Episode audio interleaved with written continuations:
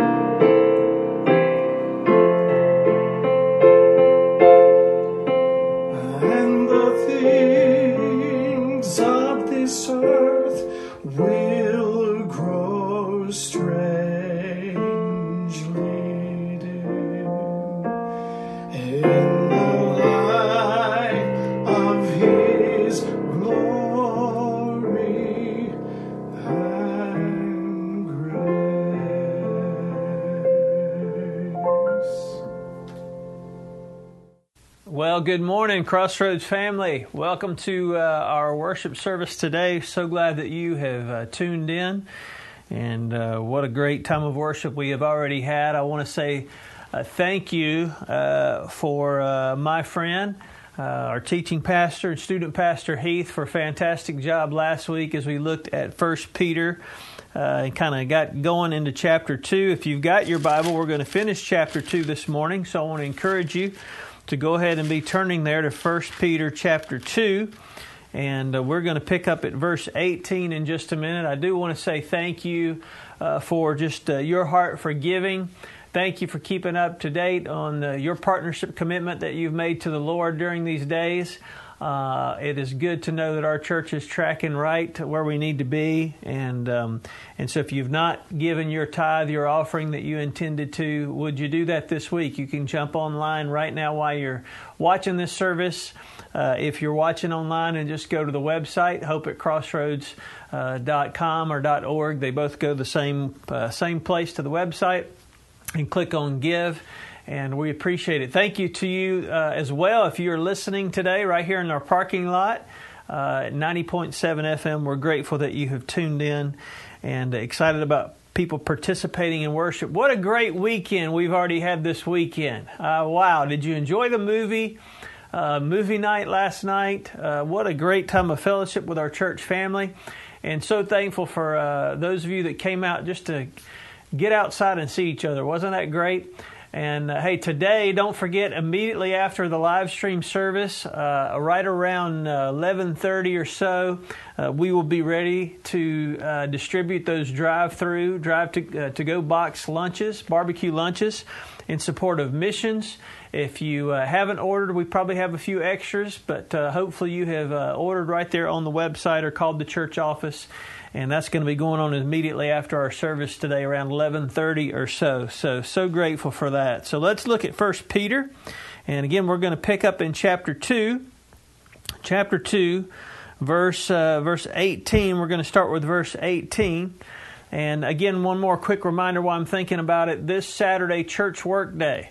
Uh, and so, if you want to help, actually, anytime this week, there's a few projects we're doing around the church, and we'll participate uh, from about 8 to noon on Saturday uh, for church work day. So, if you're interested in that, reach out to us or, or uh, sign up online on the website. Thinking about what we're going through as a community and as a church, this book of First Peter has been so appropriate because it talks about the challenges uh, of, of suffering and how we grow. And, and today, you know, if you wanted to give a message title for the sermon today, it might be uh, When Life Gives You Lemons, Make Lemonade. Have you heard that before? My grandfather used to say that to me. Uh, when life gives you lemons, make lemonade. And so here's the question I want you to think about as we look at this chapter, the rest of this chapter today. When, uh, when life sends you things that you don't expect, how do you respond? How do you handle it? We're in the midst of one of those times right now, aren't we? How do we handle life when we get handed things, especially that we don't deserve? Maybe when things go wrong. Uh, maybe when we're uh, wrongly accused. Uh, how do we handle that? What is our response? You know, we've all been there and we've all said it, maybe even in the last few weeks. I don't deserve this. I remember growing up, and there were a few times, not a lot, but a few, where uh, I would get a spanking, and it should have been uh, my sister that got the spanking. I'm sure she could say the same thing. There's many times she got the spanking, and I should have been the one to get the spanking. Uh, but we all have times in our lives, and, and in those situations, by the way, those are times where we actually deserved it, probably. So we were punished or we suffered because we deserved it. But there are times in life, and there's times in our world and just because we're Christians and we follow Jesus doesn't mean life is a, a bed of roses. There are times when life gives us things uh, that we may say we don't really deserve, and that strong uh, times of suffering or challenge come our way. How do we respond? I was thinking about a few months back, my son Will had an interesting situation at work, and uh, he was thinking about how to respond and uh, didn't deserve exactly what happened, uh, maybe in a sense kind of wrongly accused. And, you know, one of the things that has helped me through challenging times like this, somebody told me, is um, owners have rights, but stewards have responsibilities. And the reality is, sometimes, and especially even now in the polarized places that we find ourselves in society, we have to be very careful, even as believers. Some of the things that we say, some of the things that we even post on social media, that we come across as if we have rights. And our citizenship, yes, as a citizen, if we are a citizen of America, we have rights as an American. But I would say to you that our responsibility as a Christian uh, trumps, if I can use that word, trumps overseas is over and above any right that we would have as an American. And what God's Word reminds us in this chapter, the latter part of this chapter, is as, as, a, as a believer, as a follower of Jesus, we really don't have any rights.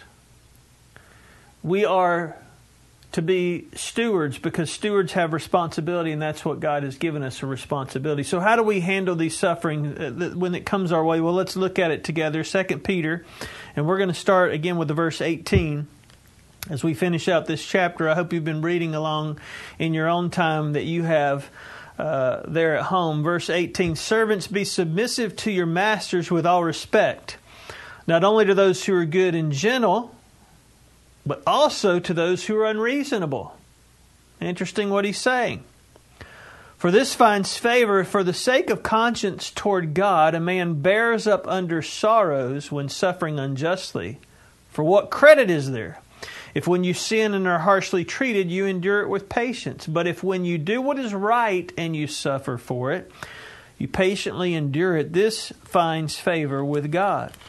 For you have been called, he says, for this purpose, since Christ also suffered for you, leaving you an example for you to follow in his steps, who committed no sin, nor was any deceit found in his mouth. You know, let's stop there. Sometimes it's good to remind ourselves that the ultimate sufferer, the one who faced uh, untold challenges and suffering and did not deserve it, was Jesus.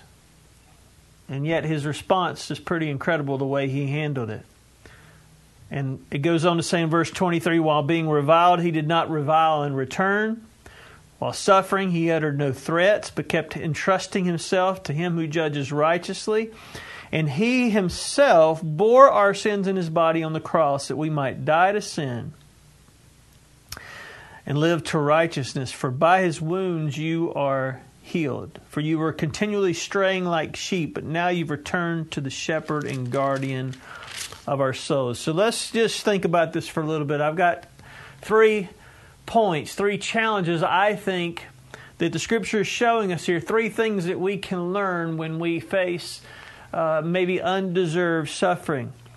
Now, let's keep in mind, Peter is not talking about suffering that comes our way because we deserve it. Peter's not talking about suffering that we bring on ourselves. He's not talking about like a speeding ticket. You speed, you get pulled over by the police. Woo! And you get the speeding ticket and you're like, oh, I don't deserve this. No, you did. And if I do, and that happens to me, I, I deserve it. Uh, that's not the suffering he's talking about. You know, I remember when I was growing up, uh, my dad had gotten me a bicycle. I was probably first, second grade and uh, the chain came off. And it kept coming off because it was loose and needed to be tightened up, maybe a link taken out of the chain. And so um, my dad said, you know, leave it, leave it alone. Don't ride it. This was in the summertime. When I get home from work, I'll fix it for you. Well, what did I do? Did I listen? No, I did not listen. So I got on that bike and I'm just humming down, and the chain was on for a while. And I got about two or three blocks away from home, and the chain uh, broke. Didn't just come off, but I think it actually broke. And I remember starting to walk that bicycle back to the house. So my dad decided to come back early that day for some reason. And so I remember looking down the end of the street and saw him kind of go by the side street, and I'm thinking, oh my goodness. So I pick up that bike and I'm running through the neighbor's yard and I'm jump, throwing the bike over the fence, trying to get home before he did because I knew what was going to happen because I disobeyed. And I remember him pulling up. I saw him coming at me down the street, and I'm walking the bike, and I'm thinking, what am I going to say? And I remember him pulling up and rolling the window down and saying, What are you doing, son? And I remember my line just, uh, just I'm taking my bike out for a walk. And uh, needless to say, I got in trouble. My uh, mom and dad were, were great parents. My uh, happy Mother's Day, mom, if you're watching. My dad believed in democracy, uh, just not at home. Just not at home. And so uh, I remember getting in trouble. That's not the kind of suffering Peter is talking about. He's talking about here a different kind of suffering, not suffering where there's some lawful resources that can help us if we do wrong or somebody else does wrong and they're punished. It's the kind of suffering uh, that is a little different here. He's talking about a suffering for which we did nothing wrong. How are we supposed to respond? We don't deserve the income, uh, the, the, outcome. We've all been there before. All of us have had something happen to us, some wrong committed uh, against us if we've lived long enough. Uh, no matter our race or gender, our creed, we've had something happen to us that we didn't deserve. How did we respond? And keep in mind, he's writing here to slaves in, in the background. Some had it good. Some of these slaves had it good and were treated well and some not, but he's not just writing to these slaves or servants, he's writing to us. And he's asking us this question as we read these verses. I want you to be thinking and asking, how do we retaliate when things happen to us that we don't deserve? What is our recourse? Do we revenge? How do we respond? How do we respond? He doesn't negate the suffering. He doesn't go, okay, get over your suffering. That's not what he says. But he gives us three key things about undeserved wrong and some things that we can learn. And here's the first one we learn submission. We learn submission. He says in verse 18, Servants, be submissive to your masters. How can we do that? You know, respect doesn't show uh, direction, it really doesn't uh, say all that the scripture is trying to say. There are translation where it says the word respect. It's a good translation, but but it really should read better. Servants, be submissive to your masters with all respect to God, because we do our work under the Lord. So he's not necessarily suggesting respect, although it's both and respect to the servant or to the master, but also to God. We need to show respect not just because of the worthiness of the man, but because of the worthiness of God. And that goes for those in authority, that goes for those in government, that goes for our leaders. I would caution us as believers again about the way we respond uh, verbally, on social media, about leaders to whom we may not agree that God has, in, if we believe God is sovereign, God has placed those people in leadership. And our response is very telling of how we handle suffering. And one of the things that God, I believe, is trying to teach us here is submission. Those in authority that are over us, our, president, our leaders, our bosses, our school leaders, our government. Show me someone who is disrespecting uh, our government or any leaders, and I will show you most of the time someone who doesn't really understand submission. And you, you may respond really well when your particular person is in office, and when your particular person is not in office, you may not respond really well. That would show us, that would show you, and show myself that our maturity level when it comes to submission is not very high. Because again, as Christians, we live under a different authority, the authority of God. And submitting doesn't mean that I agree with everything that that person says or stands for, but submitting means I'm submitting myself under their authority because God has placed them in authority, and I am uh, respecting them. I'm learning submission. And the master of the slave was not their owner, God was, and they acknowledge that. If you go back up into verse 16, he says, Act as free men and do not use your freedom as a covering for evil, but use it as, a, as bond slaves of God. So, the suffering that we are facing, we have to understand submission. Now, if someone in authority above us asks us to do something that goes against what God has said and asks us to sin, then we submit to God because of our respect to God, not in those in authority, so that we don't sin. And our faithfulness and submission does not always lead to uh, raises or bonuses or prestige or elevate us in position with our employer or in our society. That doesn't always happen. In fact, uh, sometimes it doesn't happen. Sometimes the opposite happens when we honor God.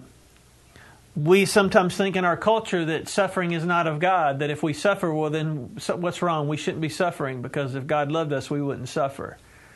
If, if that's our thinking, we haven't read the entirety of the Bible because there are a lot of people who follow God who suffered. I think about uh, those who lead our mission in the Dominican Republic. I think about Daniel and Judith Solares. They are directors on the ground in the Dominican Republic, and I remember the story that they told when they uh, felt like God wanted them to move to the Dominican Republic, and they moved to serve there, not knowing what they were going to do. And when they moved there, they had their first child, who was a, a little boy, and I think he was maybe three or four years old, and they were in their little house, two room house, uh, no. Uh, um, no air condition, no indoor plumbing, none of that kind of stuff, and they're in there and uh, they're hungry. And I remember them telling me the story that they were fasting and they were praying and they were saying, God, we, we thought this is what you want us, us to do, and we face this suffering. What are we supposed to do? And they began to cry out to God, and, and they were hungry.